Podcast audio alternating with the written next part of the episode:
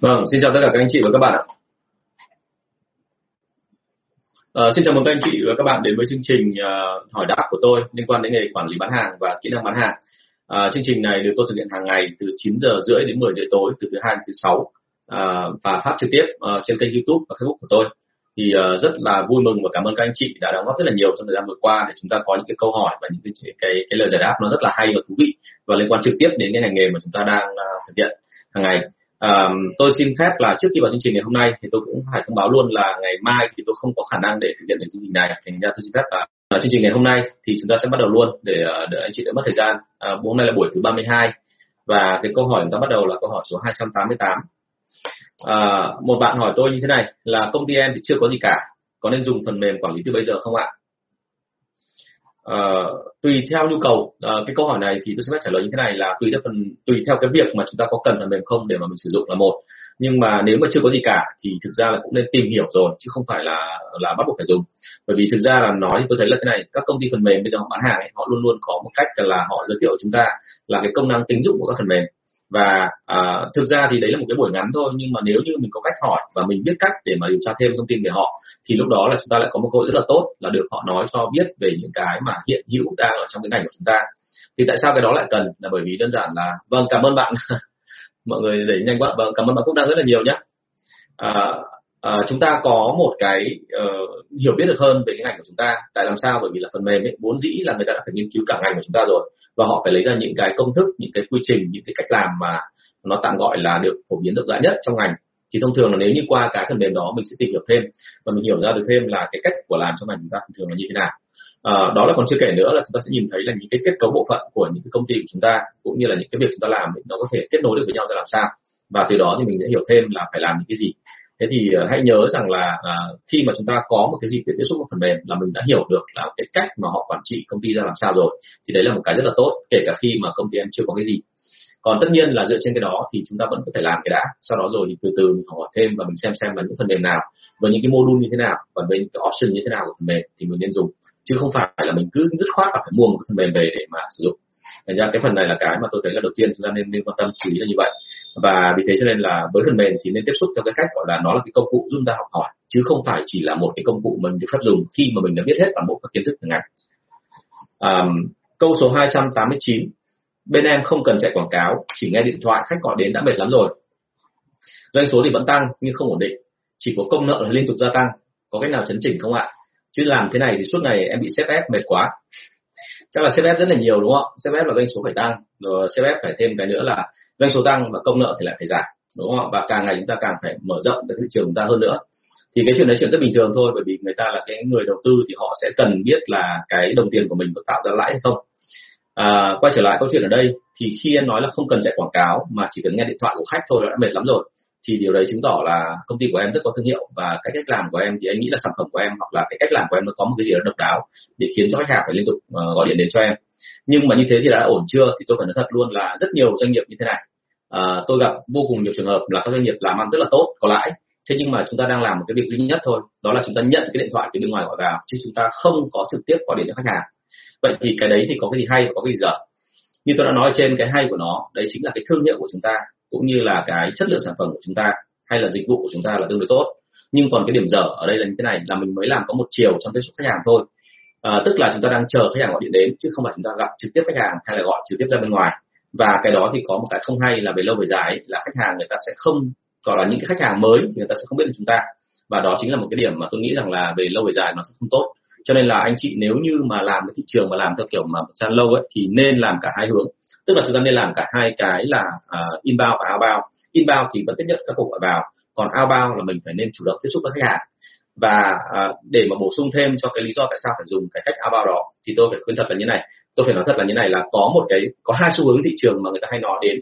Đấy là khách hàng ngày nay là càng ngày càng khó tính hơn. Và tại sao họ khó tính hơn là bởi vì đơn giản là họ có nhiều thông tin để tham khảo hơn. Thông tin có sẵn ở mọi nơi và thậm chí là cụ tỉ, rõ ràng đến tận cái gọi là công nghệ, đến tận cả chi tiết của sản phẩm, đúng không ạ? Hình ảnh, video còn rất là rõ nữa, thành ra họ có rất nhiều cái để mà so sánh. Cái thứ hai là khách hàng càng ngày càng lười hơn. Tại sao lại lười? Bởi vì là thông tin đưa đến tận mũi người ta, thì người ta chỉ cần là một cái click chuột là người ta phát hiện ra hết. Thế cho nên là khi người ta lười như vậy, thì người ta mong rằng là chúng ta chủ động tiếp xúc với họ, chứ họ không mong rằng là chúng ta lại, gọi là, bắt họ phải gọi đến, thì lúc đấy là họ mới nhấc máy, đúng không? Thì khi lúc đấy là là là là là, chúng ta mới nhấc máy thế cho nên bao giờ cũng thế là mình nếu thể hiện sự nhiệt tình và cái sự chủ động thì mình nên gọi điện cho người ta. Và mình nên tương tác với người ta có thể là qua chat uh, online qua qua uh, gọi điện qua email hoặc là trực tiếp gặp. Và trên hết tất cả là khi mà các cái sản phẩm nó tiến đến cái ngưỡng là cái công nghệ nó gần giống nhau và họ cạnh tranh không có nhiều lắm để liên quan đến chuyện là công nghệ tức là cái sự mà công dụng tính năng của nó nó không có gì khác nhau nhiều thì lúc đấy họ sẽ cạnh tranh nhau vào dịch vụ và cạnh tranh nhau dịch vụ thì bên nào mà thể hiện được cái sự nhiệt tình nhiều hơn thì người ta sẽ mua bên đó nhiều hơn. Tức là cái sản phẩm bây giờ họ không cần cạnh tranh về cái đặc tính của sản phẩm nữa không phải về cái thương hiệu nữa mà đôi khi nó là, là cạnh tranh về cái chuyện là dịch vụ phía đằng sau. Tức là ai làm cho khách hàng cảm thấy hài lòng hơn khách hàng cảm thấy vui hơn thì người ta sẽ mua nhiều hơn. Đó thì đấy là cái đặc điểm của của khách hàng ngày nay. Và vì thế cho nên là quan điểm của tôi thì nên gọi chủ động. Và à, một cái điều rất đáng tiếc nữa là thế này là thông thường ở các công ty mà chỉ có nhận điện thoại gọi đến thì mọi người không biết được là về thông tin thị trường có bao nhiêu khách hàng bởi vì là nội một cái việc là trăm khách hàng mà gọi đến đã thấy mệt rồi. Bởi vì là chúng ta thường thường là tối đa hóa lợi nhuận tức là kể cả quản quản lý hay là giám đốc luôn mong muốn rằng là chúng ta tối tối đa hóa bằng cách là sao doanh số phải tăng nhưng mà cái chi phí của chúng ta thì không tăng. Thế thì cách làm đó nó có một cái là mình tăng lợi nhuận của công ty nhưng về lâu về dài là chúng ta đang bỏ lỡ một số cơ hội. Bởi vì ngoài kia có rất nhiều khách hàng khác trong lúc mà anh chị nhận điện thoại đến đã thấy bận rồi thì ngoài kia đang nở ra rất nhiều khách hàng khác nữa. Và khách hàng khác nữa thì thông thường ấy, là họ không được chúng ta phục vụ thì khi mà có người khác đến chào thì họ sẽ chọn người đó. Và vì vậy cho nên là khi mà mình làm như vậy thì tức là mình đang tự bỏ cái thị trường của mình cho đối thủ cạnh tranh. Và cái đó là một cái rất là dở. Cho nên là quan điểm của tôi thì chúng ta nên chủ động. Và như vậy là mình sẽ phủ được thêm thị trường và mình sẽ tạo ra được một cái ấn tượng tốt cho khách hàng. Thế còn uh, bây giờ một số ngày bị sếp xếp sếp ép thì luôn phải nhớ một điểm như thế này. Sếp ép như vậy là sếp thấy rằng là cần phải tăng hơn nữa. Nhưng mà đôi khi sếp cũng không có con số. Thì bây giờ để tránh cho cái chuyện là bị sếp ép thì tôi hay nói đến một cái đấy. Tức là uh, không hiểu sao gần đây lại có một cái trào lưu mọi người hay nói là KPI là một cái gì đó rất là khó khăn khó chịu. Nhưng mà bản thân tôi thì tôi thấy rằng là nhờ KPI mà chúng ta hiểu thêm về thị trường chúng ta biết thêm về đối thủ cạnh tranh và chúng ta biết được năng lực của mình cũng như chúng ta làm được một cái việc rất là quan trọng. Đấy là anh chị biết rằng là mình còn phải phấn đấu đến đâu và như vậy là mình đã quá ngưỡng chưa? Chẳng hạn như trong trường hợp này của em thì em nói rằng là đã mệt lắm rồi thì đấy chứng tỏ là khả năng cao là nhân viên của mình là đã hết cái ngưỡng để có thể phục khách hàng. Ví dụ trong một công ty mình thấy ngay là nếu như trong cùng lĩnh vực của mình một công ty như vậy thì thông thường là họ chỉ có một nhân viên phục vụ được khoảng 1 đến 200 khách hàng cùng. Nhưng với phía chúng ta chúng ta phục vụ đến khoảng độ ba, bốn trăm khách hàng. Ngay lập tức sau đó là có, sẽ có chuyện, bởi vì là cái chất lượng phục vụ nó nó cứ bị giảm trả như thế thì người ta làm không tốt. Và vì thế cho nên là cái việc cần nhất bây giờ đôi khi lại là sao? Tìm thêm khách hàng và tìm thêm nhân viên để phục vụ khách hàng đó. Và đó chính là cái câu chuyện mà mình mình cần phải chú ý. Vâng chào bạn Kiên Huỳnh nhé chào đồng chí Thuận Nguyễn. À, thì đấy là câu hỏi số 289 và nói thật luôn là không cần chạy quảng cáo mà làm như thế rất là tốt. Nhưng mà thực ra là chúng ta phải nhìn sang cả công ty đối thủ nữa. Bởi vì trong lúc của mình không chạy quảng cáo mà mình vẫn có khách thì trong lúc đó thì đối thủ nó chạy quảng cáo. Và nhiều người biết họ hơn thì lúc đấy là là họ là thành công hơn. Anh nhớ một điểm là như thế này là chúng ta có thể là tự hào hay là tự tin với cả vị trí chúng ta bây giờ. Nhưng không ai biết là trong 6 tháng tới hay một năm tới thì cái gì sẽ diễn ra. Đôi khi đối thủ họ chỉ cần là giỏi hơn chúng ta về cái cách quảng cáo thôi sản phẩm của họ không có gì hơn chúng ta cả. Nhưng họ, cái cách nói của họ làm cho cái câu chuyện nó hiệu quả hơn, làm cho cái sản phẩm đấy nó trở nên hữu ích hơn trong mắt của khách hàng. Thì lúc đó khách hàng sẽ mua của họ chứ không phải mua của chúng ta. Và mình sẽ mất đi thị trường. Và khi mà mình ngồi yên như vậy để đợi khách hàng gọi điện đến thì mình không hề biết là thị trường ở kia đang mất dần hay đang đi xuống. Nên là cái câu chuyện đưa ra là phải chủ động. Và sale thì thực ra là đại diện mà đổi tính chủ động, chứ không phải là cái chuyện là ngồi nhà gọi, đợi khách hàng gọi đến. Rồi, cảm ơn em rất là nhiều. Câu hỏi số 290 sao có nhiều đồng chí bán hàng không nói gì cả? Cứ lầm lì mà vẫn bán được hàng. Còn ngược lại có nhiều ông mồm nhượng như tét nhảy nhưng không bán được là như thế nào? Cái trường hợp này tôi gặp rất là nhiều. Ban đầu tôi mới vào nghề bán hàng ấy tôi cũng nghĩ là chúng ta phải nói nhiều. Bởi vì là khách hàng đôi khi họ họ có cái quyền họ không cần phải nói mà chúng ta phải tự hiểu ý của họ ý là như thế. Thế nhưng mà uh, vấn đề chính là ở đây không phải ai cũng có có cái khiếu ăn nói. Đấy là việc thứ nhất. Cái việc thứ hai là chúng ta hãy hình dung mà xem. Bản thân khách hàng của anh chị một ngày họ gặp không biết bao nhiêu người bán hàng kể cả họ người hàng, người tiêu dùng hay là họ là người bán hàng đi tổ đại lý, thì họ cũng một ngày gặp không biết bao nhiêu người bán hàng và vì thế cho nên là họ quá quen với cái chuyện là cứ động dân bán hàng là nói nhiều rồi.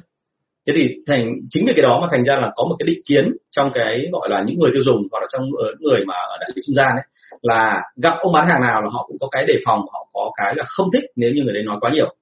Thế thì trong cái bối cảnh mà ông nào một miệng cũng trơn như bôi mỡ, ông nào cũng nói rất là nhiều như vậy, thì tự dưng lại nảy ra vài ông, nói năng rất ít và rất khiêm tốn thậm chí còn hơi có tính dịu dè nữa.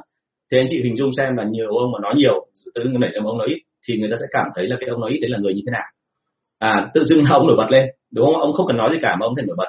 Và cái chuyện này tôi hay nói ví dụ giống như là nói chuyện đùa giống như kiểu là một cô gái xinh đẹp ấy, mà tự dưng là có rất nhiều anh đến cơ cẩm tán tỉnh.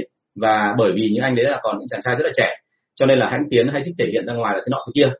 Thì trong cả cái đám đấy tự dưng có một cái ờ, ông có thể già hơn khoảng năm sáu tuổi thì đã từng trải qua những lúc bồng bột như thế rồi. Bây giờ ông ấy ngồi im và ông không nói gì cả. Ông cứ nghe ai nói là ông cười cười. Thì tự dưng cái cô kia cô lại chú ý đến cái ông ít nói nhiều nhất. Bởi vì ông ấy thể hiện ra ngoài là ông chín chắn. Và các cô gái hay chọn người yêu thì hay thích chọn một người nào đấy gọi là cứng tuổi hơn mình chín chắn hơn mình chứ không phải là những cái người mà theo kiểu bốc đồng. Thế thì đấy chính là một cái mà đôi khi họ không phải là là, là cố tình nhưng mà nó là tình cờ khiến nó tạo ra một cái cảm giác rất là khác. Cho nên là trong bất cứ một cái hoàn cảnh nào, bất cứ môi trường nào, đôi khi anh chị thử một cái thứ gì đó nó không giống người còn lại thì tự dưng lại thành công. Giống hệt những cái trường hợp mà anh chị thấy là bán hàng xa xỉ, đôi khi người ta lại phải, gọi là, hơi thể hiện ra kiêu ngạo một tí thì mới bán được hàng, đúng không ạ? Rồi là đôi khi có một số trường hợp là người ta làm cái động tác là động tác giả thôi, ban đầu họ cho khách hàng một số sản phẩm thử và cho một cách rất thoải mái và về sau khách hàng cảm thấy ngại mà người ta mua hàng. Thế thì tất cả những cái gì mà lần đầu tiên mà được làm và nó khác hoàn toàn với cả những cái trước đây mà thị trường vẫn vốn chân nhận thì tự dưng nó lại thành ra một cái gì đó nổi bật và ở đây trường hợp này cũng thế. À, tôi gặp rất nhiều trường hợp rồi và rất nhiều người bán hàng theo kiểu là chuyên nghiệp nhưng mà họ không nói nhiều thậm chí họ nói rất là ít thì họ lại được lòng khách hàng nhiều hơn.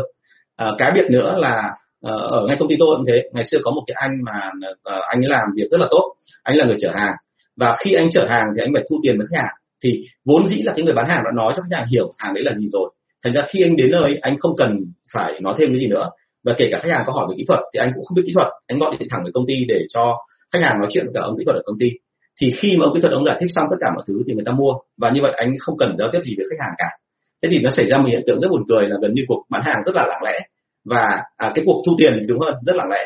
Thế thì khi mà nhân viên của tôi thiếu thì tôi thấy rằng là trong công ty có lẽ là bây giờ đang thiếu người và bây tuyển chờ tuyển thì lâu lắm. Mà bây giờ bảo người khác gọi điện đến cho khách hàng thì người ta chưa quen thì người ta không thích. Thì tôi mới nói luôn là anh này lên làm bán hàng à thì phát hiện ra một điểm này là bởi vì người ta thu tiền quá nhiều rồi người ta giao tiếp với khách hàng rất nhiều bằng tiền rồi đúng không? Anh thu tiền và anh gọi là mang hàng để cho người ta thì người ta tin tưởng. Và vì tin tưởng cho nên ông chỉ đến và ông chỉ hỏi mỗi một câu là lần này chị lấy hàng gì? Thế là người ta mua. À thế thì như vậy ở đây là gì?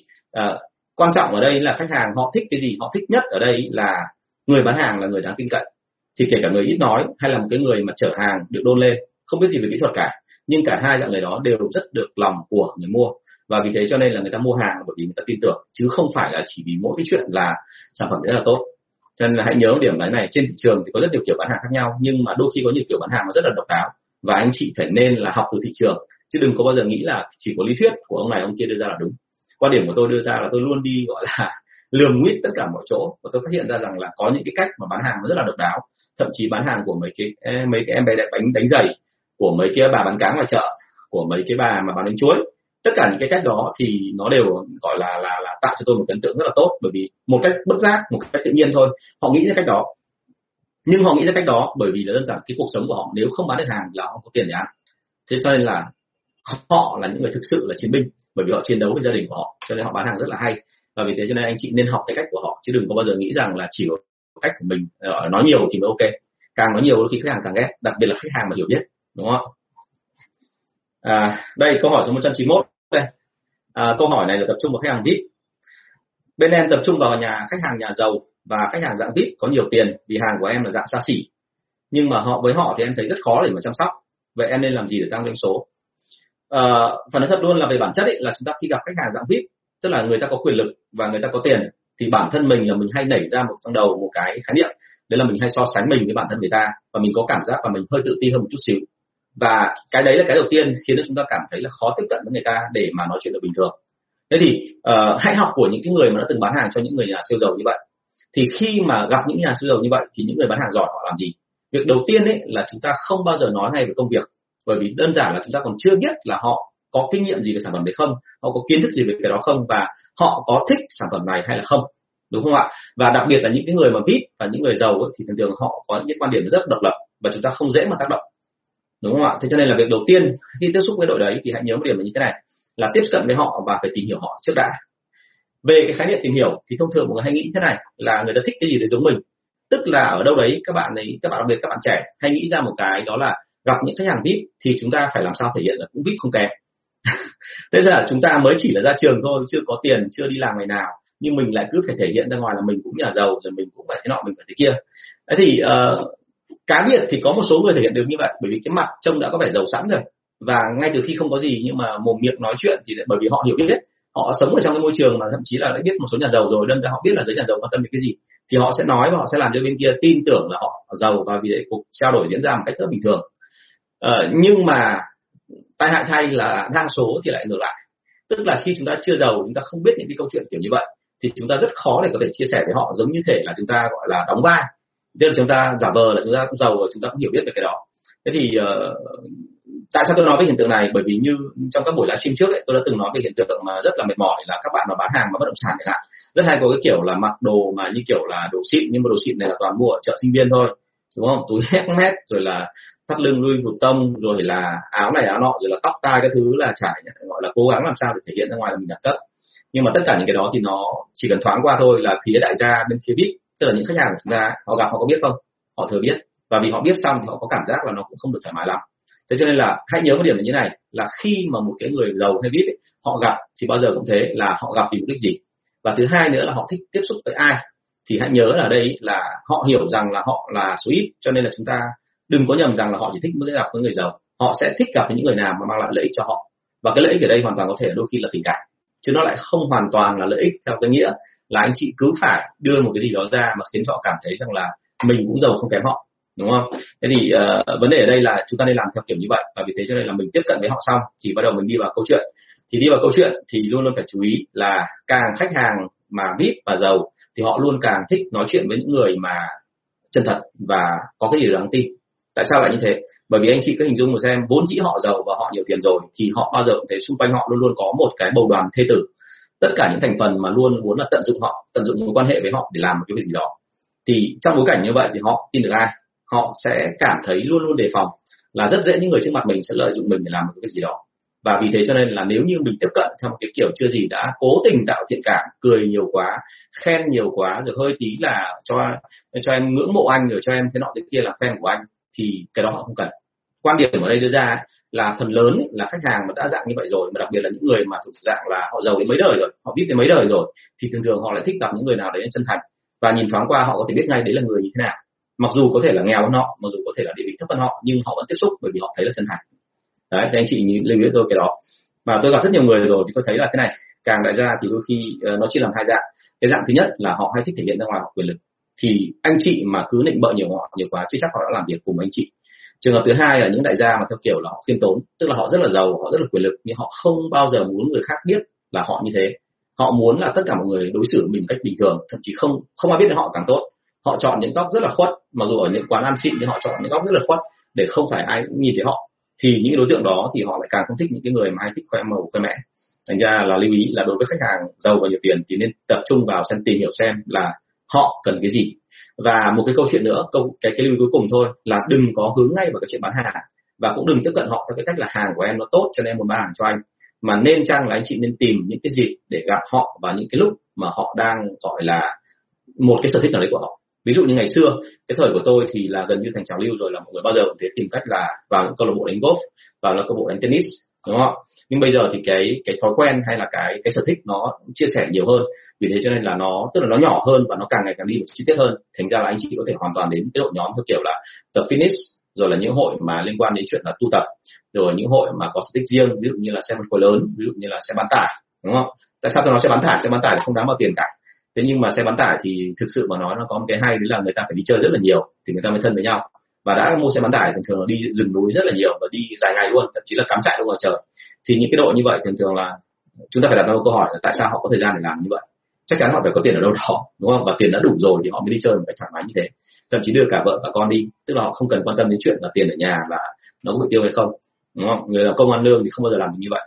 Thế thì đấy chính là cái mà chúng ta nên là quan tâm và để tìm xem là làm sao tiếp cận với họ theo cái khía cạnh như vậy trước đã.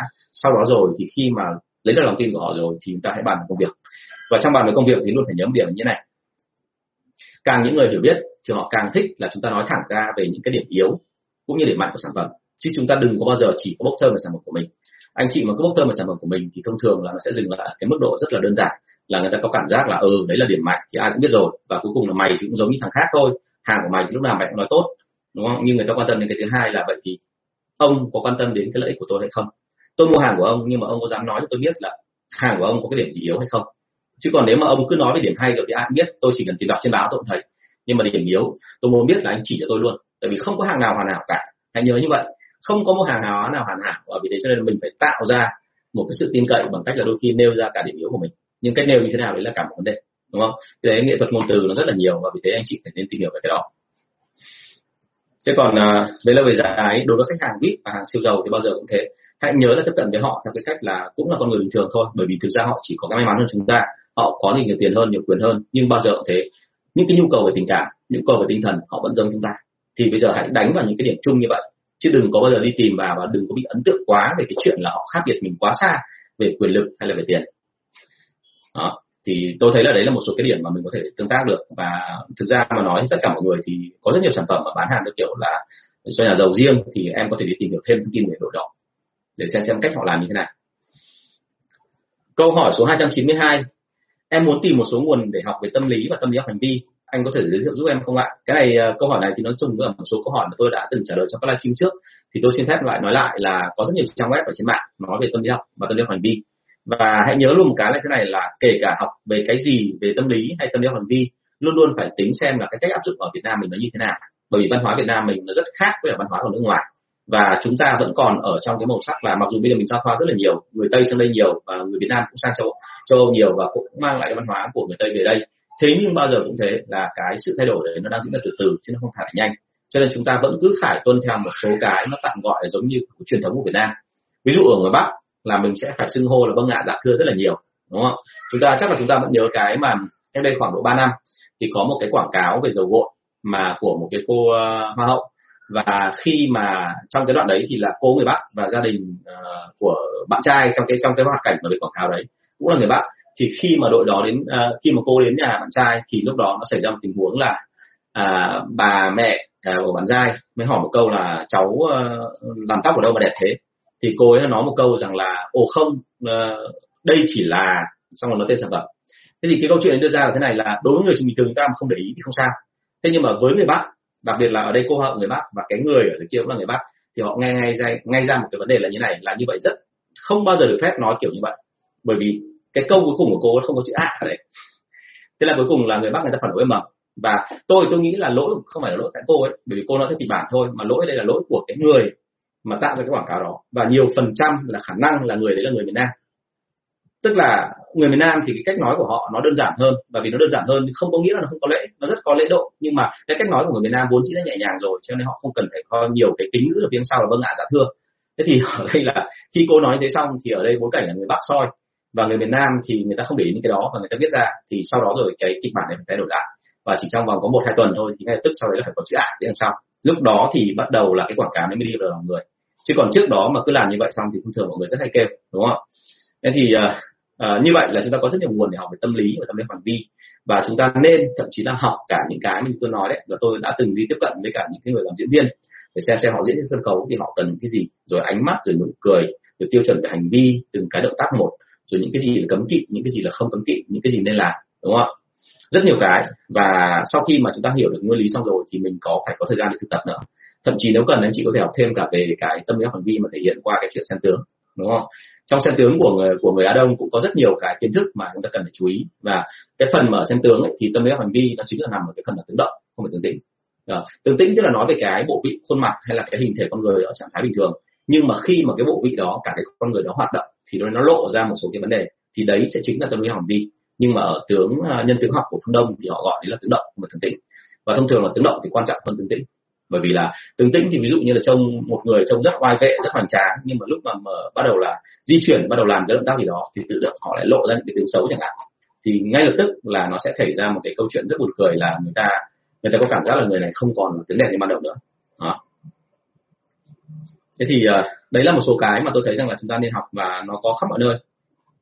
Vâng cảm ơn bạn Đương Lê nhé thế thì ờ, chúng ta nên học và chúng ta nên có những cái mà mà mà gọi là chui rèn hàng ngày bởi vì cái này là nó là kỹ năng và kỹ năng thì nó không đến trong một ngày.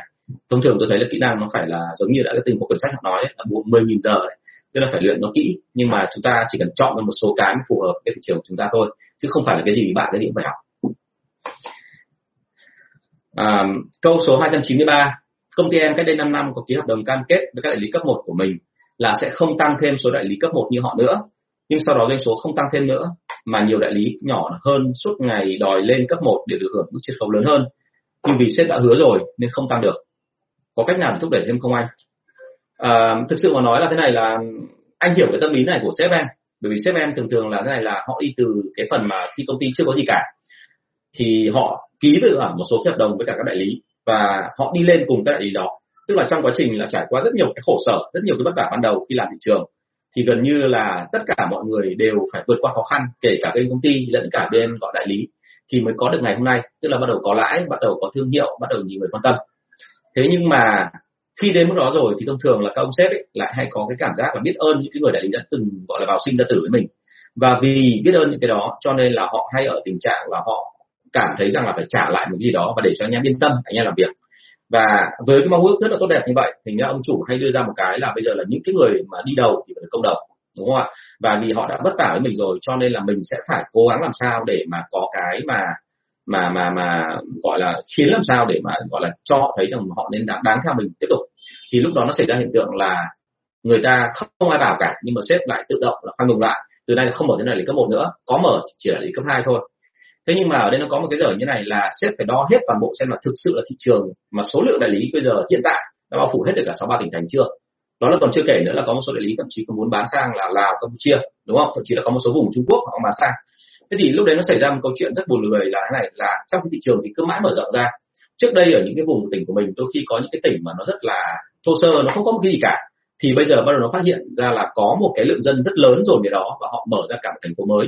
Thì nhu cầu ở thị trường đấy nó nó phát sinh và có một số đại lý ở đó, và họ làm rất là tốt, và thậm chí doanh số của họ sắp sửa ngấp nghé còn cao hơn cả đại lý cấp 1 họ ở cấp 2 đúng không? Họ không được ăn nhiều như đại lý cấp 1 nhưng mà doanh số họ mang lại là nhiều hơn đại lý cấp 1 đúng chưa ạ? Và họ muốn mua hàng ở phía công ty, nhưng mà công ty lại không, dứt khoát là không.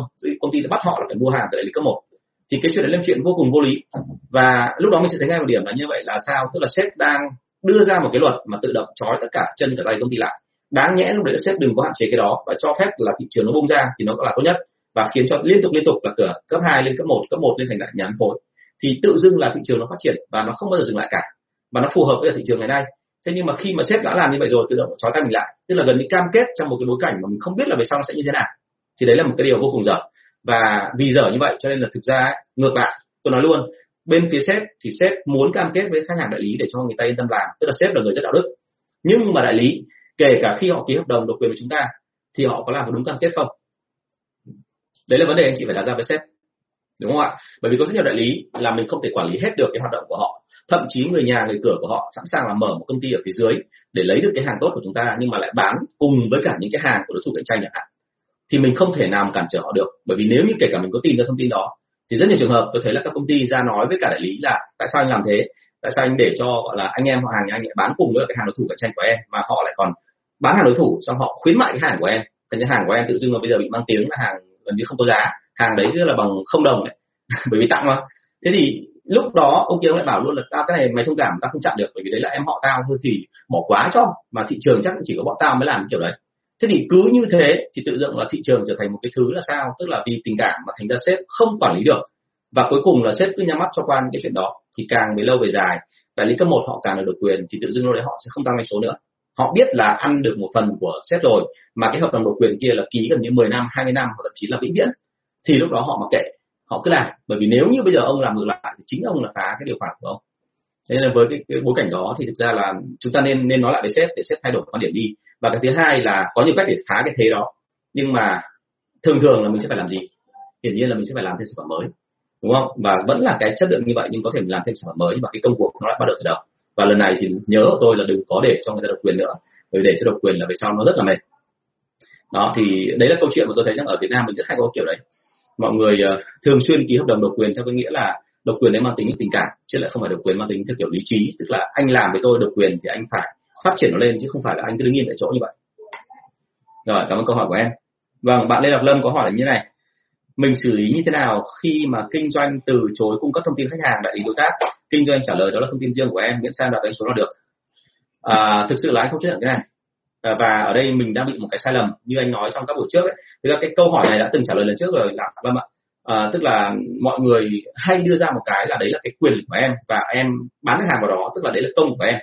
Thế nhưng mà tôi hay hỏi ngược lại nhân viên của tôi là thế thì không có hàng của công ty không có chương trình của công ty không có quảng cáo công ty không có khuyến mại công ty không có truyền thông của công ty thì em có bán được vào không? Thì họ lại không trả lời. Họ nói rằng là nhưng mà ở công ty khác thì nó cũng làm như thế. Thì tôi phải nói thật luôn là chỉ có công ty mà gọi là mình bắt đầu theo kiểu là hơi tự phát một tí, mình không chuyên nghiệp, thì mình mới để cho nhân viên có cái ý thức cho rằng là thị trường đấy là của họ và không ai được tác động vào.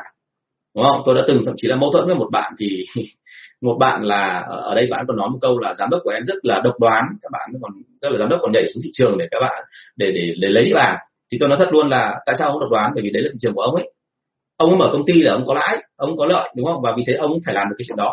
Thế nên là cái việc ở đây đưa ra là chúng ta luôn phải hiểu một điểm là ở đây là quan hệ là win-win. Tức là nhân viên làm việc cho công ty và nhân viên có lợi từ cái chuyện là có sản phẩm và bán được vào khách hàng và sau đó được trả lương. Nhưng còn công ty được lợi ở cái chuyện đấy là công ty đi lâu về dài thì cái thương hiệu đấy là của công ty. Đúng chưa và như vậy là khách hàng mua hàng là bởi vì cả hai, cả về cái lợi nhuận lẫn cả về cái thương hiệu, chứ không phải là vì cái chuyện là do công sức của sale nói chung nó nó riêng, đúng không? Vậy cho nên là phải luôn luôn phải nhớ điểm như này, là nếu họ không cấp thông tin khách hàng đại lý thì bắt buộc bọn em phải có bộ phận để làm được cái việc đó. Là cái cái chuyện này, riêng cái chuyện này nếu mà tôi tôi có mâu thuẫn với ai tôi cũng phải xin lỗi, bởi vì đấy là cái câu chuyện chuẩn xác của cái nghề bán hàng. Tức là một khi là nhân viên của chúng ta làm cho công ty chúng ta thì họ phải chấp nhận cái sự giám sát của chúng ta, đúng không ạ? Nếu họ nói rằng là cái công của họ đẩy được hàng vào thị trường, vậy thì cái sản phẩm để làm sao mà họ đẩy được vào là sản phẩm nào, đúng không? Nếu họ làm với khách hàng khác thì không nói, nhưng mà họ làm với cả các cái, cái người cung cấp khác tức là công ty khác thì không nói nhưng họ làm công ty của chúng ta họ được trả lương cho cái việc đó. Và khách hàng trên thị trường thì vốn dĩ được coi là tài sản của doanh nghiệp.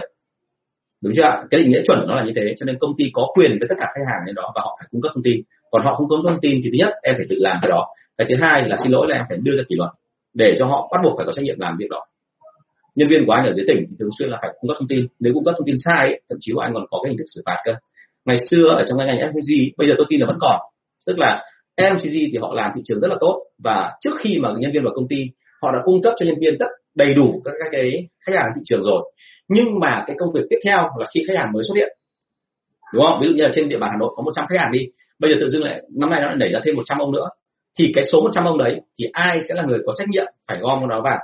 Thì thứ nhất là ngay tại địa bàn nhân viên được giao tại một địa bàn là nhân viên phải có trách nhiệm là ghi hết tất cả lấy sách khách hàng ấy lại và sau đó báo với công ty. Và công ty thậm chí sẽ có một cái mảng riêng, chuyên môn đi kiểm tra lại cái đó. Ví dụ như tôi quản lý địa bàn Hà Nội, mà sau khoảng 2 tháng mà công ty thấy rằng là số lượng khách hàng tăng rất nhiều, mà tôi không ghi vào trong hồ sơ, tôi không báo cáo với công ty, thì ngay lập tức là tôi sẽ bị phạt. Bởi vì đấy chính là anh đang làm thất thoát tài sản của doanh nghiệp trên địa bàn. Nhá, thành ra là cái câu chuyện đưa ra ở đây là gì? Em phải thay đổi lại cách nhìn của nhân viên đi, chứ còn nếu mà nhân viên nghĩ theo kiểu như vậy thì để lâu dài và đôi khi là mình cứ bỏ qua như vậy thì anh em sẽ rất hay nghĩ rằng là à, như vậy họ có toàn quyền và từ đấy trở đi không cẩn thận họ lại mặc cả với công ty đấy. Đúng không ạ? Đó là còn chưa kể nữa xin lỗi sẽ có hiện tượng họ bán hàng cho cả hàng khác nữa. Thì cái này rất là nguy hiểm và cái đấy là không đúng đâu. Đúng ra là công ty sở hữu và vì thế chúng ta phải chấp nhận là công ty phải sở hữu toàn bộ các thông tin trên địa bàn và nhân viên phải cung cấp thông tin đó. Còn nếu không cung cấp thì bị phạt. Đơn giản vậy thôi. Ok bạn Nguyễn Hùng nói là không độc quyền thì không bán được. Vấn đề chính là ông nói một câu rất là gọn pha lỏn như này thì nó còn thiếu rất nhiều yếu tố bởi vì trong cái bối cảnh như thế nào và với ai còn cái chuyện ban đầu ấy là không độc quyền không bán được thì hiển nhiên là sẽ có một số trường hợp mình phải nhượng bộ đại lý.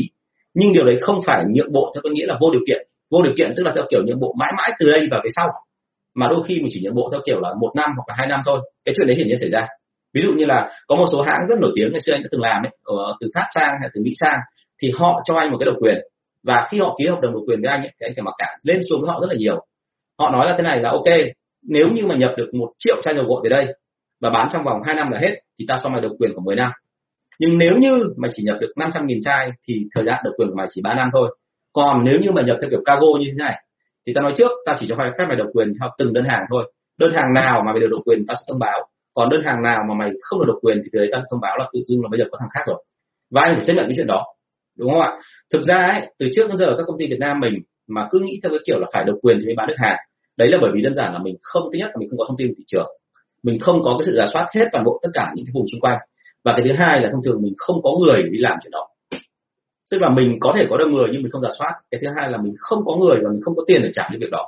Đấy là trường hợp của một số cái chuyện mà giống như anh ngày xưa cũng thế. Anh là giám đốc bán hàng thì việc đầu tiên của anh là uh, anh đi vào anh mở một công ty thì đầu tiên anh không có tiền. Thành ra anh đành phải làm cái động tác là tức anh đi bán hàng. Và khi tự anh đi bán hàng thì anh bán hiển nhiên theo kiểu là lỗ chỗ ra vào. Tức là không phủ kín được địa bàn mà chỉ thỉnh thoảng có những chỗ nào mà anh tiện thì anh đi vào. Và anh thấy là bán được cái nhà nào tính bán nhưng mà khi mà anh có tiền rồi thì anh làm gì? Ngay lập tức là anh thuê hai cái bạn sinh viên và đi càn quét toàn bộ các địa bàn để mà ra được cái thông tin xem là như vậy là khách hàng nằm ở đâu.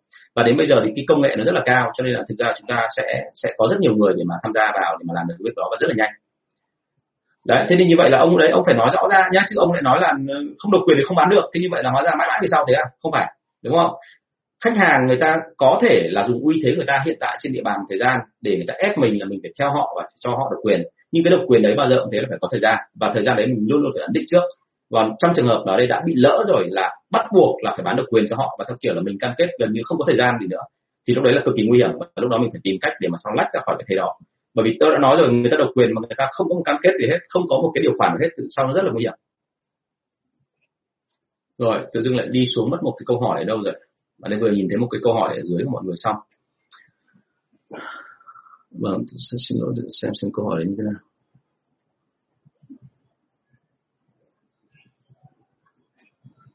Uh, Facebook hình như nó đang có vấn đề gì? À đây rồi bạn có chín thì lên ngồi đâu? Đây bạn oanh hay bạn ánh như đây đúng không?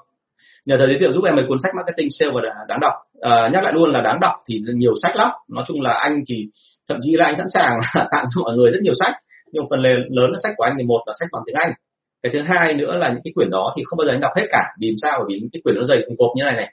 Có những quyển rất là nổi tiếng ví dụ như là quyển uh, uh, selling and sale management. Cái quyển đấy là một cái quyển nó dày cỡ khoảng 800 trang mà nói về về ngành sale. Nhưng mà khi anh đọc các chương thì anh phát hiện ra thế này là đấy vẫn là học giả viết bởi vì họ viết theo kiểu chương hồi rất là rõ ràng. Nhưng mà đọc kỹ lại mình sẽ thấy là mỗi ngành họ đều có một tí này. Cho nên là chúng ta cũng nên là là là chú ý là không phải sách nào cũng là sâu đâu. Và rất nhiều sách theo kiểu không theo cái ở Việt Nam à, đây anh Nguyễn Văn Linh vừa hỏi đây. Anh có quyển nào học về kỹ năng sale và quản lý không ạ? Có nhiều em nhưng mà bằng tiếng Anh nhá. Chứ còn tiếng Việt thì anh chưa thấy có học có có gọi là một tác giả nào viết cả. Và có một số tác giả viết nhưng mà nó theo một cái cách gọi là nó khá chuyên về lĩnh vực người ta. Thành ra là là nó hơi mang tính đặc thù ngành nghề. Nếu như em đọc về MCG thì có. Nếu em đọc về mỹ phẩm thì có. À, về bất động sản như chưa có cuốn nào cả. Bất động sản chỉ nói về kỹ năng thôi. Thế còn về những cái cuốn mà về sản xuất chẳng hạn hay là những cái sale mà theo kiểu là hàng à, gọi là nó thùng tí hàng công nghiệp hoặc là B2B thì hình như là chưa có cuốn nào và vì thế cho nên là tốt nhất là nên học theo cái nghề của mình và ngành của mình, chứ đừng có có học theo sách. Sách nhiều khi là nó dẫn lối mình đi sang cái hướng khác đấy mệt lắm. Quan điểm của anh thì là cứ cái gì thực dụng và cái gì mà hiệu quả thì hãy làm, còn nếu không không hiệu quả mà không thực dụng thì đừng làm. Ok. Câu hỏi số 294 sao lương thưởng cao hơn mức C mong đợi? Là mọi người bắt đầu lười hả anh? Chắc là mọi em vừa vỡ mộng về cái chuyện này rồi, đúng không? Doanh số của bên em cả mấy tháng nay không tăng rồi. Hỏi khó khăn thì không ai nói nhưng tăng thì không. Tức là đây không có khó khăn đúng không? Khi mà hỏi khó khăn mọi người không nói ra tức là chẳng có khó khăn gì hết. Nhưng tại sao không tăng thì anh chúng ta phải lưu ý cái phần này nhé à, về khía cạnh nào đó thì uh, bao giờ cũng vậy là cái việc mà bạn xem bạn có làm việc hay không ấy phụ thuộc vào hai thứ. Thứ nhất là cái lương có nuôi đủ cho các bạn hay không. Thông thường lương nuôi đủ cho các bạn ấy tức là các bạn có một cuộc sống uh, ok tạm đủ tạm ổn, có thể là nuôi thêm cả vợ cả con các bạn ấy, thì đấy đã là một lý do rồi. Đó là một cái điều kiện mà tôi tạm gọi là điều kiện cần. Thế nhưng mà cần là chưa đủ, mà phải có thêm điều kiện đủ nữa. Điều kiện đủ là sao? Là chúng ta vạch ra lộ trình mà các bạn phải làm, nhưng ta phải thúc và họ phải làm theo ý của chúng ta, thì lúc đấy họ mới làm. Còn nếu như chúng ta nghĩ rằng là sale giống như rất nhiều bạn trong cái chương trình livestream của tôi từ buổi 1 đến buổi là 31 vừa rồi, là một người rất hay hỏi là bây giờ làm sao để cho sale người chủ động, sáng tạo và không cần phải nói gì cả mà sale vẫn chủ động làm, thì tôi nói thật với mọi người là không có đâu. Và cái câu hỏi của em ấy, thì anh đoán, anh bạn phép nhé anh đoán là như này, là khả năng cao là em nghĩ rằng là trả lên cao thì tự động là sale sẽ nhiệt tình và làm và lúc đấy mình không phải động tay vào. Thì nó luôn là khi mà em làm như thế thì lúc đó sale sẽ dòm ngó xem là như vậy sếp có mong muốn là doanh số tăng cao nhiều không? Và sếp có biết thực lực thị trường lên đến đâu không? Nếu mà sếp không biết cái đó và sếp chỉ mong muốn theo kiểu chung chung thì lúc đấy họ sẽ làm theo kiểu cầm chừng. Bởi vì thế này, ví dụ như là ở Hà Nội mà tôi kiếm khoảng 6 triệu là tôi đủ sống, vừa soạn không thiếu, gọi là không thừa, không thiếu một đồng nào đúng không ạ? Từ tiền nhà đến tiền ăn, đến tiền đi lại, đến tiền uống cà phê, bạn bè và tiền trả những cái dịch vụ internet, và những cái basic tối thiểu. Thì khi mà công ty trả tôi lên thành 10 triệu hay 12 triệu, thì thông thường động thái của tôi là làm gì? Nhiều người nghĩ rằng là mọi người sẽ cố gắng nỗ lực là làm thêm nữa. Thực ra không phải. Có rất nhiều người, theo chiều ngược lại. Bởi vì người Việt Nam mình ấy là đấy, như tôi đã nói rồi, cái văn hóa mà của nhiều người là trông lên thì trả bằng ngay, mà lúc trông xuống thì cũng trả ai bằng mình đến lúc mà họ chỉ cần là nhìn hơn cái người bên cạnh một chút xíu thôi là họ nghĩ ra đến cái chuyện là vậy thì cái tiền mà mình không cần dùng đến, cái tiền mà mình có thể tiết kiệm được, cái tiền mà mình có thể thừa ra như vậy thì mình dùng vào việc gì? Thì một cái rất đơn giản, đấy họ nghĩ nghe đến chuyện là bây giờ phải làm sao tiêu hết số tiền đó để cho nó vui. Đúng không ạ? Chứ còn nói mình cả xóm này là mọi người đều kiếm được có 6 triệu một tháng thôi, mình kiếm được 10 triệu 12 triệu, thì chẳng nhẽ bây giờ mình lại không có thời gian để tiêu hết chỗ đó thì tiền tích lại cũng chẳng để làm gì cả. Và thế là cuối cùng là họ làm sao ạ? Rủ anh em đi nhậu, gầy cuộc, gọi là làm cái lẩu ở nhà, đúng không? Rồi làm thịt con chó, làm thịt con gà rồi mời cả xóm đến ăn. Thì tất cả những cái đó nó làm cho họ mất tập trung và sau đó họ có cảm giác là cái cuộc sống của họ từ nay bây giờ thanh nhàn để không còn quá phức tạp nữa. Và lúc đó khi mà được nhiều tiền thì họ lại quay ngược lại là gì? À vậy thì mình sẽ tìm cái gì đó dễ dàng hơn. Thì một trong các dễ dàng nhất là tốt nhất là đừng có giảm tăng doanh số. Bởi vì tăng doanh số thì ông sếp cũng để ý và ông thấy thị trường ngon lành ông lại ép tên. hãy nhớ tôi là một tôi nghiên cứu rất nhiều sale rồi và luôn phát hiện ra là thế này. Cái mức mà các bạn đã đạt được không bao giờ đạt đến 100% cái năng lực thực sự của các bạn ấy, mà thông thường nó chỉ đạt đến khoảng 75 đến 80% thôi. Họ luôn để lại thừa 3 20% để làm gì? Để khi mà có khuyến mại thì bắt đầu mới tăng lên, hoặc là khi có mức thưởng thì mình còn có cái biên đó để mình tăng lên, nó dễ. Chứ còn họ luôn sợ là như này là khi mình làm hết cỡ rồi, đến lúc mà sếp bắt đầu mới đưa ra mức thưởng là vượt doanh số, chỉ tiêu doanh số, thì lúc đấy mình không còn biên để tăng nữa. Thì lúc đấy làm sao mà có tiền, đúng không ạ? thành ra là là lưu ý nhé đối với cả sale thì đôi khi là nếu mà để cho mức cao quá hơn là mong đợi thì mà lại không yêu cầu gì cả thì đấy, đấy là một vấn đề đấy. Thường thường ờ, tăng thưởng mức lương cao thì bao giờ phải kèm theo một số điều kiện nhất định. Và điều kiện đấy có nghĩa là sao? Doanh số phải tăng chứ không bao giờ doanh số phải giảm, giảm cả. Cái này tôi đã nói rất là nhiều rồi. Nên kèm theo cái cái gọi là tăng cái ờ, cái mức lương cao lên là phải có thêm các cái tiêu chí khác bắt họ phải tăng lên thêm à, bạn có trí trên đầu này là thầy chia sẻ cách mở chi nhánh công ty con. Em tính làm mở công ty con từ công ty mẹ ở tỉnh lẻ. Kinh nghiệm cũng như các vấn đề khác ạ. Ờ cái này hỏi hơi hơi hơi gọi là hơi vĩ mô nhá. Bởi vì anh còn phải biết là công ty em mà làm ờ, tức là công ty em thì mô hình như thế nào và thứ hai là cái quyền của em khi mở ở chi nhánh ờ, nhỏ nhỏ ấy, thì là công ty con đấy là là dưới quyền của em hay dưới quyền của ai? Và thứ hai nữa là em đã đủ nhân sự làm chuyện đó chưa? Thông thường nếu mà mở một công ty con ở dưới tỉnh thì mình hay làm cái động tác là gì? Thứ nhất là mình tìm hiểu đặc thù của tỉnh đó cái thứ hai là mình phải làm thêm cái thứ hai là thế này, là mình phải xem xem là cái mô hình chung của công ty mình và mô hình đấy thường thường là ở mức độ gọn nhẹ nhất. Tại sao? Bởi vì nếu như em xuống thẳng dưới tỉnh em làm thì anh không nói. Nhưng nếu như mà em lại không xuống gì, tỉnh làm mà em điều khiển từ xa, tức là em quản lý mọi thứ từ xa, thì lúc đó em cần phải có một cái mô hình nó rất đơn giản và dễ kiểm tra, thì lúc đó mới có thể là khống chế được cái đội đó. Chứ còn vô cùng nguy hiểm là mình mở ra, sau đó mình không khống chế được là coi như mất. Nhớ cái đó nhá. Kể cả với những cái thị trường rất tiềm năng. Ví dụ như thị trường ở miền bắc thì nó đang là tôi đánh giá là vì mỹ phẩm chẳng hạn, họ chỉ bằng một phần hai đến một phần ba so với thị trường ở trong sài gòn thôi. Thế nhưng mà khi tôi vào sài gòn mà tôi lại ẩu mà tôi lại cứ tuyển chỉ có mỗi cái là một cái bạn mà giỏi giỏi xong tôi để cho các bạn làm ấy, thì sau một thời gian ấy là đôi khi bạn chỉ cần là gì, thấy cô đơn. Vì là không có ai quản lý mình cả, mình không biết thuộc về ai. Đúng không? mình mình cứ đi thôi và không ai chỉ đạo mình nên ra mình có cảm giác là những cái công ty nó cũng chẳng quan tâm đến mình. Thế là lập tức là bạn bỏ cuộc và sau đó rồi thì là tôi lại phải nhảy vào, tôi lại phải tuyển người khác bởi vì ngoài bắc tôi cũng đã nhiều việc rồi bây giờ tôi lại phải quản lý cả công ty miền nam từ xa nữa thì chỉ cần lỡ làm tí thôi là sẽ có chuyện đúng không ạ? Tôi đã từng mở mấy lần như thế rồi các công ty và có giám đốc mà giám đốc xịn hẳn hoi tức là từ công ty liên doanh ra toàn các quản lý cấp cao nhưng mà họ vẫn ở tình trạng là họ bị ảnh hưởng của tinh thần như vậy. Cho nên khi em mở công ty con ấy, thì hãy nhớ hai điểm thôi là nhớ đặc thù của tỉnh đấy nó là cái gì. Và cái thứ hai là khi giao việc cho người ta thì nên có một cái là liên tục liên tục tập, tập tách người ta. Và cái thứ ba là cái mô hình nó phải thật đơn giản bởi vì chỉ có đơn giản thôi thì bắt đầu mình mới giữ được chứ còn nếu mà mình mà mô hình mà phức tạp lại cầu kỳ một ngày kiểm tra khoảng bốn năm lần xong bắt đầu là quy trình này quy trình kia thì đôi khi là anh em sẽ cảm thấy nặng nhớ cái đó thôi. Thì cái này là tôi rất hay gặp bởi vì thế cho nên là uh, có chuyện gì thì mình sẽ là inbox với nhau đi. Chứ còn bây giờ mà em nói là công ty con thì thì nó nhiều vấn đề thậm chí là công ty con thì ở những cái, cái doanh nghiệp lớn nó có rất nhiều mô hình công ty con ví dụ như trước đây là họ sẽ làm một cái động tác là đầu tiên họ đầu tư cho nhà phối làm.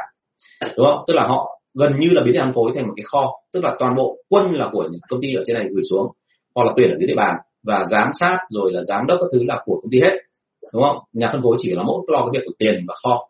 Chỉ có thủ quỹ này kế toán này và thủ kho. Đúng không? À, vận chuyển. Vận chuyển thì cũng là của công ty luôn. Nhưng mà có giám sát ở đấy và họ họ điều khiển cái chuyện đó. Còn nhà phân phối không phải làm gì cả. Thế nhưng mà có hình thức thứ hai là sau một thời gian họ làm xong rồi thì nhà phân phối cũng muốn là hợp tác lâu dài hơn. Thì nhà phân phối lại quay ngược lên là góp cổ phần với công ty phía trên. Thế là cuối cùng là cái hệ thống ở dưới nó thành ra một cái sự gần như kiểu là liên doanh giữa hai bên một bên là tức là có, cũng có góp cổ phần và thứ hai là chia sẻ công việc. Cái hình thức thứ ba đấy là thậm chí là uh, gọi là là nó gọi thế nào? Tức là nó chỉ là đội đấy nó sẽ chỉ là mang tính chất là chỉ lo kho thôi. Còn tất cả cái phần khác nó là, là công ty lo hết. Thì tự dưng là nó thành ra giống như cái kiểu là một cái người đầu tư rất là chắc chắn. Thay vì cái chuyện gửi tiền vào ngân hàng thì họ chỉ cần ở đây họ lãi là thay vì là một phần trăm so với ngân hàng họ chỉ cần lãi khoảng hai phần trăm thôi. Nhưng nó quay vòng lại nhiều lần là thành công rồi thế thì đấy là có rất nhiều mô hình khác nhau và vì thế cho nên mình phải trao đổi cho nó kỹ càng, tại vì là mỗi công ty thì nó lại một kiểu. Đặc biệt là công ty Việt Nam mình thì anh thấy rằng là phần lớn mọi người thường thường hay hay làm cái kiểu là buông ra luôn. Tại sao lại buông? Tức là để mặc kệ cho nhà phân phối làm ở đó và mình chỉ yêu cầu họ đưa ra một số chỉ tiêu thôi và họ phải đạt cái đó, thì mình cho họ làm tiếp. Bởi vì là mình không có điều kiện đâu để mình giám sát họ chặt một trăm phần trăm. Và đôi khi là người Việt Nam mình để gọi là một trăm cái lý, một tí cái tình, hơi một tí là cảm thấy ngại. Và nếu mình kiểm soát chặt quá thì anh lại ngồi nói này nó kia thế là cuối cùng không dám không dám kiểm soát, nhá. Thành ra là có gì thì inbox thêm, anh cần biết phải à, nói thật là anh nói với rất nhiều người đâm ra anh không nhớ được ngành của em là ngành gì. Thành ra là có gì là cho anh thêm thông tin đi, thì lúc đấy mình sẽ chia sẻ thêm. Nhiều vấn đề lắm, chứ thực ra mà nói ai cũng muốn mở thêm. Và cái chuyện mở thêm dưới tỉnh thì ai cũng cảm thấy là nó dễ dàng. Thậm chí có nhiều người bảo với anh là nên làm theo kiểu franchise. Thế nhưng mà khi tìm hiểu kỹ ra thì có phải franchise không thì không phải. Bởi vì anh nhớ này, franchise ở đây là sao? Tức là tôi chuyển giao cho anh toàn bộ cái công nghệ quản lý của tôi và anh phải trả tiền cho thương hiệu của tôi cũng như trả quyền cho bản quyền cái mà cái công nghệ quản lý của tôi. Thế nhưng mà hóa ra khi tìm hiểu kỹ ra thì không có bản quyền công nghệ gì hết. Mà đấy thực ra là bán hàng. Bán hàng là sao? Tôi hiểu là ở dưới tỉnh thì đấy là đại lý và tôi bán hàng cho anh và tôi không có cái quyền gì hết giám sát cái chuyện bán hàng ra.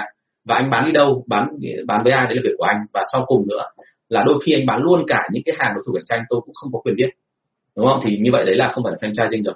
Thì uh, chúng ta phải hiểu nhé chứ người Việt Nam mình đôi khi là hiểu một cách nó rất đơn giản. Đấy, có gì thì là anh mình trao đổi thêm nhé anh biết là rất nhiều vấn đề nhưng mà tình hình nó là như thế chứ anh không thể nào nó khác được. Rồi câu số 295 tỷ lệ chốt đơn của bên em rất thấp dù khách hàng đều rất hài lòng với phần trình bày và xử lý phản đối của sale qua điện thoại. Thế thì có vấn đề gì mà em chưa để ý không ạ? À, mặc dù khách hài lòng và ở đây mình phải nói thẳng luôn là dấu hiệu mà khách hàng hài lòng là cái gì? Đừng có nói với tôi là khách hàng hài lòng hài lòng ở đây tức là họ không hỏi gì thêm. Họ ầm ầm ừ họ họ nói những cái câu như thế này này. Câu như thế này không phải hài lòng nhé là câu gì? Là câu theo kiểu là ừ cái này hay đấy, mày cứ để lại đây, rồi lúc nào anh cần thì anh gọi. Thì đấy không phải câu hài lòng nhé đúng không ạ? Hoặc là thậm chí có nhiều đối tượng theo kiểu hài lòng, theo kiểu rất là là linh tinh, hài lòng theo kiểu này này. Là ví dụ trong kho của anh chị là có 100 đơn vị cái máy móc đó, nhưng mà họ lại hài lòng theo cái kiểu là sao? Anh thấy hàng của chú rất hay, và anh thấy là anh mua và anh sẽ mua luôn cho cả tập đoàn của anh. Cho nên chú bây giờ trong buổi chiều ngày hôm nay chúng ta luôn tận nơi cho anh là một nghìn chiếc, thì anh sẽ không mặc cả một đồng nào hết thì cái đấy không phải là hoàn là là là là, hài lòng nhé mà cái đó là cái gì? Cái đó là gây khó cho mình. Đúng không ạ? Thế nên là cái việc này anh chị cần phải lưu ý. Là đừng có bao giờ nghĩ rằng là khách hàng nói như vậy có nghĩa là phía đằng sau là họ không có phản đối gì nữa tức là họ hài lòng. Mà thông thường họ hay gài cắm một số cái hàm ý phía đằng sau cần tìm hiểu kỹ cái đó. Thế thì uh, khi mà mình nói là khách hàng hài lòng thì cứ cho là bây giờ mặc định là anh chị đã làm cho người ta hài lòng đi và người ta cười đi người ta ok rồi thì có một cái lỗi thứ hai mà các bạn sẽ rất hay gặp đấy là thế này. Khi mà đưa ra xử lý phản đối mọi người xử lý xong thì bắt đầu là nếu mà chúng ta không có quy trình kỹ thì mình không đẩy ngay sang cái phần chốt đơn hàng. Bởi vì thường thường là phản đối họ xảy ra ở đâu, họ xảy ra ở những cái phần cận cá cuối cùng. Tức là họ đã cảm thấy sản phẩm ok rồi, nhưng họ còn thử. Ví dụ như họ mặc cả thêm, họ đè thêm chúng ta, họ dọa thêm chúng ta, để chúng ta phải, gọi là, thêm tính khuyến mại, giảm đến thêm tí giá, hỗ trợ thêm một ít, kéo dài thời gian công nợ ra. Đúng không? Mục đích họ xin thêm thôi, để làm sao mình có lợi tối đa. Người kinh doanh nó là như thế. Thế nhưng mà khi mà quân của chúng ta làm cho hài lòng rồi, giải thích được ok rồi, thì lúc đấy sẽ xảy ra một hiện tượng rất đau lòng, đấy là quên mất không chốt. Và khi mà quên mất không chốt thì thì nó là cái gì? Thì nó xảy ra một cái tiếp theo, đấy là là khách hàng cảm thấy rằng là, ok, là như vậy là cậu này cậu đang có tín hiệu là cậu không hiểu gì không công việc cả, thế là cuối cùng là mặc kệ. Đúng không? Và con như không phải làm gì thêm nữa. Thế thì ở đây bao giờ cũng thế, luôn luôn phải nhớ một điểm như này là khi mà đã làm cho khách hàng hài lòng rồi, thì bao giờ cũng phải dấn thêm bước nữa là phải làm tác động đến họ để họ mua hàng. Thế thì ở đây nên trang là kiểm tra lại xem cái hành vi cuối cùng mà khi mà nhân viên của em ấy làm việc với khách đấy là họ là hài lòng. Rồi thì nhân viên có chào hàng tiếp không? Hay có cho đơn hàng không? Hay là nhân viên lại mặc kệ lại ngồi là gì ạ? Chờ xem khách hàng có ra quyết định mua hàng không. Bán hàng hiện đại thì không bao giờ phải là chờ ra khách hàng ra quyết định mua hàng. À, tôi giả soát rất nhiều công ty cả, cả về thời trang cả về lĩnh vực công nghệ và bán hàng cả online cả telesale cả offline thì đều phát hiện ra một dấu hiệu như thế này là mọi người cứ khách hàng và mọi người thấy là hài lòng rồi là dừng lại và khi hài lòng dừng lại rồi thì mọi người mong chờ rằng là khách hàng sẽ mở miệng để nói ra một cái câu là ừ thế thì lấy hàng đấy cho anh đi. Thì cái đấy nó có xảy ra không? Thì tôi nói luôn trong thực tế là 10 người thì đến 9 người là nó không xảy ra. Chỉ có người nào mà họ thích hàng ngay chúng ta từ đầu thì họ sẽ mua.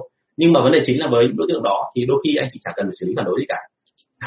Đúng không ạ? Mà lúc đó nó có chuyện gì là lúc đó anh chị đã có một cái rất là hay, là anh chị đã gọi là gần như là không cần phải làm gì mà người ta đã đặt hàng ngay từ đầu rồi. Không cần phải xử lý phản đối nên lưu ý cho tôi nhé đừng có bao giờ nghĩ rằng là cái phản đối là cái trả lời xong là cứ thế là dừng lại xong ngồi chờ. Ngồi chờ là lúc đấy là mất đơn hàng nhiều nhất đúng chưa à, càng cái đoạn cuối cùng khi mà sắp đến cái chuyện mà chốt đơn hàng là cái tỷ lệ chốt đơn hàng lại càng hay xảy ra cái cái vấn đề đấy. Thành ra là lưu hiệu tôi là là chúng ta phải phải hết sức cẩn thận chứ đừng có bao giờ nghĩ rằng là đến đấy là xong rồi. Ok rồi. À, câu hỏi số 296 chúng ta gần đạt được 300 câu rồi ạ. Là để tránh sale lằng nhằng về tài chính bên công ty em đã yêu cầu ký quỹ nhưng khoản này chỉ tầm 20 triệu. À cái, cái vấn đề này như hôm qua nói rồi. Trong khi đó sale thì luôn có cách để mà làm cho họ gọi là là là có được nhiều tiền hơn là từ 50 đến 60 triệu do cái chuyện là công nợ đúng không? Do vậy họ chả cần họ chả cần lấy khoản đó hay thậm chí cả lương khi nghỉ công ty. Làm gì đây hả anh? Cái câu này đúng hôm trước mà tôi gặp rồi. À, đúng hơn là mọi người hay hỏi về cái chuyện là bây giờ làm sao để mà nhân viên họ không nghỉ xong để đỡ bị lằng nhằng công nợ thì tôi có nói đấy là chúng ta nên có một cái phần tạm gọi là ký quỹ nhưng mà ký quỹ làm sao cho nó khéo để mà có thể tạm gọi là lách luật đúng không? Ở khía cạnh nào đó chúng ta phải làm thôi chứ còn không có ai bảo đảm quyền lợi cho mình cả. Mình là trưởng doanh nghiệp thì mình thường có những cái rủi ro như vậy. Nhưng mà ở đây có một số trường hợp thì nhân viên lại chơi một cái bài là à, bởi vì họ biết là công ty đề phòng cái đó cho nên họ sẽ làm cái động tác là họ có cách để mà gửi ở nhà khách hàng và sau cùng là họ lấy được nhiều tiền hơn từ phía công ty đúng không? Thế thì uh, luôn phải nhớ một điểm như này là trong bối cảnh đó thì anh chị sẽ phải làm cái động tác làm sao để quản lý sale thật là chặt. Và một trong các lý do để khiến cho sale có thể bòn được ờ, 50 đến 60 triệu như thế này đấy là bởi vì anh chị kiểm soát những khách hàng không liên tục. Nhớ tôi cái đó. Ở đây không có câu chuyện đạo đức hay không? Hãy nhớ là thế này. À, nhiều người hay nói với tôi rằng là như vậy là chúng ta đang không dạy sale về cái cạnh đạo đức. Nhưng mà anh chị có chắc là dạy sale cái đạo đức xong thì họ sẽ tử tế với mình không? Đấy là vấn đề đúng không? Nên quan điểm của tôi đưa ra là thế này chúng ta đừng có mong chờ rằng là sale sẽ là người rất tử tế. Mà thông thường chúng ta sẽ dừng lại ở chỗ là hãy coi rằng là nếu như mình không khống chế cái chuyện mà làm tốt của họ à không khống chế chuyện làm sai của họ, thì họ sẽ hiển nhiên là sẽ có lúc họ làm sai, cả cố tình hay là vô tình. Nhưng nếu như mà mình đã khống chế được cái chuyện làm làm sai của họ rồi, thì thường thường họ chỉ có một hướng thôi là làm đúng. Chưa? Thành ra quan điểm của tôi đưa ra là thường thường đã nói với anh chị rồi là tôi theo cái thuyết mà tạm gọi là hơi hơi gọi là nhân chi sơ tính bản ác một tí. Và tính bản ác đây là sao? Tức là người ta vô tình thôi, hoặc là người ta có thể cố tình phần nào đấy nhưng mà không nhiều đó thì nhớ tôi cái này À, vâng, ở đây có một à, anh ở trên anh Nhân Nguyễn đúng không ạ? Ở trên à, Facebook có hỏi một câu là cách xử lý đối thủ tung ra hàng giả như thế nào anh Tùng ơi? Cảm ơn anh. À, nhiều cách lắm anh ơi. Ở Việt Nam mình thì à, phải nói thật nhất nếu mà nói theo cách thưởng thức thì bọn tôi hay làm là gì? Ngày xưa từ ngày xưa khi mà làm cái hãng kinh doanh mà tôi đã gặp rồi. Về tỉnh thì rất hay có cái chuyện là anh chị thấy là dưới dưới các huyện ấy vào những cái chuyện chợ quê ấy, là gặp những cái sản phẩm nó giống hệt sản phẩm của mình nó chỉ khai sai có đúng một cái tên ở trên đấy thôi đúng không? Ví dụ như là rejoice ngày xưa bọn tôi bán chẳng hạn thì tự nhiên nó tay chữ o bằng chữ u thế là rejoice đúng không ạ? Thế là cuối cùng là là nó thật luôn là cái tên đến nó thật ở trong tiếng anh không có nhưng mà họ làm như vậy xong thì để làm sao họ bán được hàng ở chợ quê bởi vì là giá nó rất là rẻ bởi vì đấy không phải hàng thật. Và họ, họ chả phải đăng ký với ai thậm chí xin lỗi là còn nó còn ghi lung tao tung cái địa chỉ ở trên công ty đấy cơ.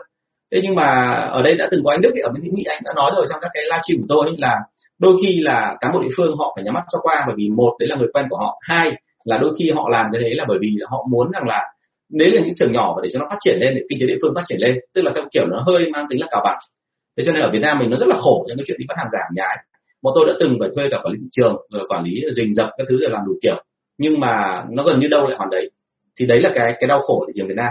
Và tôi phải nói thật luôn là năm 2010 tôi có vào thị trường ở trong Sài Gòn và tôi làm một cái sản phẩm là dầu gội của Pháp và khi tôi làm cái dụng của Pháp đấy thì tôi phát hiện ra như thế này là à, tôi cứ tưởng rằng là cả thị trường ấy nó đều công khai như thế rồi và có một số cái hàng cũ họ vẫn bán nhưng mà hàng cũ đấy không ăn thua với hàng của bọn tôi. Thành ra tôi tự tin tôi bán hàng nhưng sau đó rồi thì mới phát hiện ra là ở đâu đấy nó có những cái nguồn hàng mà tôi không kiểm soát lại được. Và tôi thuê cả quản lý thị trường thuê cả thậm chí là hơi ra hồ thảo khấu để đi tìm nhưng không tìm ra. Thì họ có một cái đường dây mối nhợ họ liên kết với nhau rất là khủng khiếp. Và vì thế cho nên là chúng ta rất khó để có thể đánh lại được thế còn về bản chất thì thực ra một khi đã có hàng giả rồi thì anh chị nên cân nhắc. Tức là nếu mà chúng ta có cách nào đấy truyền thông để cho người ta biết rõ ra thì còn ok. Như trường hợp của tôi thì tôi phải nói thật luôn là sau 2 năm thì tôi phải hạ xuống đầu hàng. Nói thật với anh là như thế. Mặc dù đã chịu lỗ rồi nhưng mà sau 2 năm thì mình không thể chịu được hơn nữa. Bởi vì anh chị hình dung như này nhá. Hàng của tôi mua vào là cỡ khoảng 58 ngàn, kể cả thuế rồi, tất cả mọi thứ xong hết rồi. Tôi bán ra thì thấp nhất tôi phải bán 62 ngàn thì tôi mới đủ tiền để trả lương nhân viên của tôi. Tức là hòa vốn đấy coi như không có một đồng lãi nào đúng không? Và đấy là với điều kiện là các bạn phải bán đủ số lượng ra tức là khoảng độ mấy nghìn chai ấy, theo tôi tính ngày xưa. Thế nhưng mà đối với cả cái hàng giả hàng đều hàng nhái kia và đây không phải hàng đề giả đều nhá. Anh chị biết hàng gì không? Hàng hết đát 7 năm. Hết đát 7 năm rồi mà nó vẫn bán được ở Việt Nam. Vì sao? Bởi vì trên cái chai ấy, nó có một cái điểm rất là khổ với cái hàng đấy. Là cái hàng đó nó ghi theo kiểu đát của người khác tức là hàng của người Anh thì nó còn ghi rõ ngày tháng ra theo kiểu là ví dụ 2020 gạch ngang cái gạch chéo cái 04 gạch chéo cái 20 thì mình hiểu là đấy là 20 tháng 4 năm 2020 là nó hết hạn thế nhưng mà hàng này thì nó lại không phải thế. Nó lại ghi theo cái mã là P789S ví dụ thế chẳng hạn. Thì P789 là mình lại phải tra theo cái bảng mã của nó, mình mới biết là đấy là dây chuyền sản xuất vào ngày bao nhiêu của năm 2016 và cái chữ S đấy là của tháng bao nhiêu, của năm bao nhiêu, của ai đứng cái dây chuyền đó. Thế thì đấy là một cái rất là khổ. Và khi mà chúng tôi gọi là yêu cầu là nhà phân phối, tức là nhà cung cấp bên kia họ đưa sang cái cái thông tin như vậy và tôi đưa ra tất cả mọi nơi thì người ta đều gạt đi. Không phải người ta không biết cái đó người ta biết cái đó là có thật, nhưng người ta gạt đi vì sao? Bởi vì đơn giản là hàng giả bán vào có một đô thôi. Tức là chỉ có 19 20 nghìn thôi, và bán ra là năm mươi mấy nghìn. Trong khi hàng của tôi mua, bán vào đã phải là sáu mấy nghìn rồi. Bán ra nó đã khoảng ờ, gọi là nếu họ bán ra mà còn lại thì họ phải bán được khoảng trăm. Thế thì rõ ràng với cái đó thì tôi làm sao mà đỏ được, đúng không mặc dù là họ rõ ràng họ nhìn thấy là đấy là hàng hàng hàng thế nọ thế kia, thậm chí họ còn dựng đứng lên họ còn kêu là hàng tôi hàng giả. Tại sao? Bởi vì khi tôi mở nắp ra cho họ gửi họ còn nói một câu mà nghe xong tôi rụng rời hết cả tay chân, nó bảo là như này, hàng của may mới là hàng giả thì tôi bảo là tại sao chị lại nói thế? Thì nó bảo là bây giờ này đây hàng thật đây mình gửi đi. Và tôi bảo vâng em gửi rồi thì sao chị bảo là hàng của em là hàng giả? Thì cô kia có bảo là như này là bởi vì hàng của mày ấy, mùi nó hắc hơn. Còn hàng xịn nó phải mùi xịn mùi nó phải thoang thoảng như này. Thì anh chị thừa biết rồi tại sao nó lại hắc hơn? Bởi vì đơn giản nó là hàng mới hàng xịn và nó vẫn còn đắt. Còn hàng kia tại sao mùi nó lại dịu nhẹ? Là bởi vì nó hết đắt rồi. Nhưng mà hàng của tây là sau 7 năm thì chất liệu bên trong nó vẫn không thay đổi nó rất là xịn. Thành ra là cuối cùng là vì một cái thị trường như vậy mà bọn tôi không chặn nổi cuối cùng tôi phải dừng mà anh chị biết rồi là cái đối tượng mà bên kia nhà cung cấp ấy, thì họ không bao giờ cho dừng lại cả. Họ thường xuyên là chẳng hạn như ban đầu họ chấp nhận cho tôi là bán đến thị trường này thì họ biết cái thông tin đó. Trước đây họ vẫn coi Việt Nam mình làm thị trường rất là nhỏ họ không quan tâm. Họ bán tất cả vùng châu Á là Malaysia, Philippines, Indonesia, Thái Lan bán hết rồi. Thế nhưng mà ở Việt Nam mình thì họ coi rằng là đấy chưa phải là cái lúc để mà bán hàng đấy họ vào tự dưng có một cái người đứng lên để nhận phân phối hàng đấy của họ ở đấy họ rất mừng. Nhưng họ mừng xong rồi thì họ làm gì? Họ mừng xong thì họ mặc kệ. Họ cứ để xem là tình hình như thế nào và túng lại là nó giống như cái kiểu gọi là cốc mò cò sơi họ đợi đến bao giờ mà làm tốt lên mà họ thấy là cảm thấy ngon lành rồi thì họ sẽ đích thân họ nhảy vào. Đúng chưa và nếu như tôi còn chịu được cái sức ép của họ thì họ còn cho tôi làm. Nhưng mà chỉ cần là tôi chỉ cần một tháng thôi hay là một năm tôi không đạt chỉ tiêu là trong cái điều khoản hợp đồng ghi rõ rồi. Đúng không? Tư bản nó là như thế. Tức là khi hợp đồng ghi rõ như vậy là anh không đạt chỉ tiêu thì anh phải dừng. Và dừng ở đây là đúng điều khoản nhé chứ không phải là cái kiểu mà gọi là là là ấy đâu. Mà à, bọn tây thì thực ra là lực của nó rất là mạnh. Thành ra cuối cùng là bọn tôi phải chấp nhận thế thì ở đây là cái hoàn cảnh mà tung hàng giả của anh thì tôi không rõ là cái bọn đội mà tung hàng giả nó là đội gì nhưng mà anh phải cẩn thận đừng có lâm vào tình trạng như của tôi. Bởi vì nếu mà lâm vào tình trạng của tôi thì thực sự sau đấy rất là mất tinh thần. Và tôi mất hai năm mà tôi vào làm ở Sài Gòn. Tôi còn nhớ mãi cái thời điểm mà thậm chí vào Sài Gòn tôi phải chiến đấu theo kiểu là gần như chính bản thân tôi phải đứng ra đi bán. Và tôi lục tung luôn cả vào quận 1, quận 5 tất cả những cái chợ mỹ phẩm lớn nhất chợ An Đông chợ Bình Tây rồi là chợ à, có cả cái chợ gì? Có cái chợ gì mà chợ chợ chuyên môn bán hóa chất ấy, mà gặp toàn các đồng nậu người hoa đấy, loại lớn đấy mà nói chuyện với họ xong thì hôm trước thì họ chỉ biết thông tin của tôi thôi thì không sao. Thế mà tôi vừa mới về xong hôm sau đã có một cái ông mà bán cái hàng cũ hàng rách nát kia nó đến rồi và nó chào bán giá rẻ hẳn. Thì ngay lập tức là cái hệ thống nó quá mạnh mà tôi không thể nào đỡ được. Cuối cùng là sau hai năm tôi phải bù khí thành ra anh chị nhớ tôi là cái thị trường Việt Nam mình nó có một số đặc thù nhất định và không phải là dễ để mà làm đâu. Đấy, thì lời khuyên đưa ra là anh chị nên cân nhắc xem là như vậy làm tiếp. Hay là lúc đấy là thà dừng lại bỏ sang cái việc khác thì nó có lợi hơn đúng không ạ? Thì đấy là câu chuyện của tôi. Ok. Vâng thì uh, hôm nay tôi xin phép là dừng lại sớm một chút bởi vì hôm nay là bây giờ cũng là 10 giờ gần 10 rưỡi rồi bây giờ cũng là 10 giờ 28 phút rồi. Thì tôi xin phép dừng ở đây và một lần nữa rất là cảm ơn các anh chị đã, đã tham gia chương trình ngày hôm nay và như đã nói từ đầu buổi thì là ngày mai thì tôi ờ, có một cái việc phải đi đi về quê cho nên tôi không có thời gian để tôi làm cái này và sợ là đấy cái sóng bao giờ nó không đủ mạnh. Thì uh, rất mong anh chị thông cảm thì ngày mai tôi sẽ không làm. Và tôi uh, chỉ có bỏ buổi ngày mai thôi còn tối ngày kia thì khi mà về đến Hà Nội tôi hy vọng vẫn đủ thời gian để làm được chương trình của chúng ta. Thì một lần nữa cảm ơn anh chị rất là nhiều và rất là mong là trong tương lai tôi sẽ gặp được thêm nhiều câu hỏi hay hơn nữa và chúng ta sẽ có nhiều cái để mà chúng ta trao đổi thêm bởi vì cái này là một cái kênh mà tôi thấy rất hữu ích. Thực sự là qua cái kênh này tôi học được rất là nhiều à, cảm ơn anh chị rất là nhiều và xin hẹn gặp lại vào ngày kia. Vâng cảm ơn và chào hẹn gặp lại anh chị.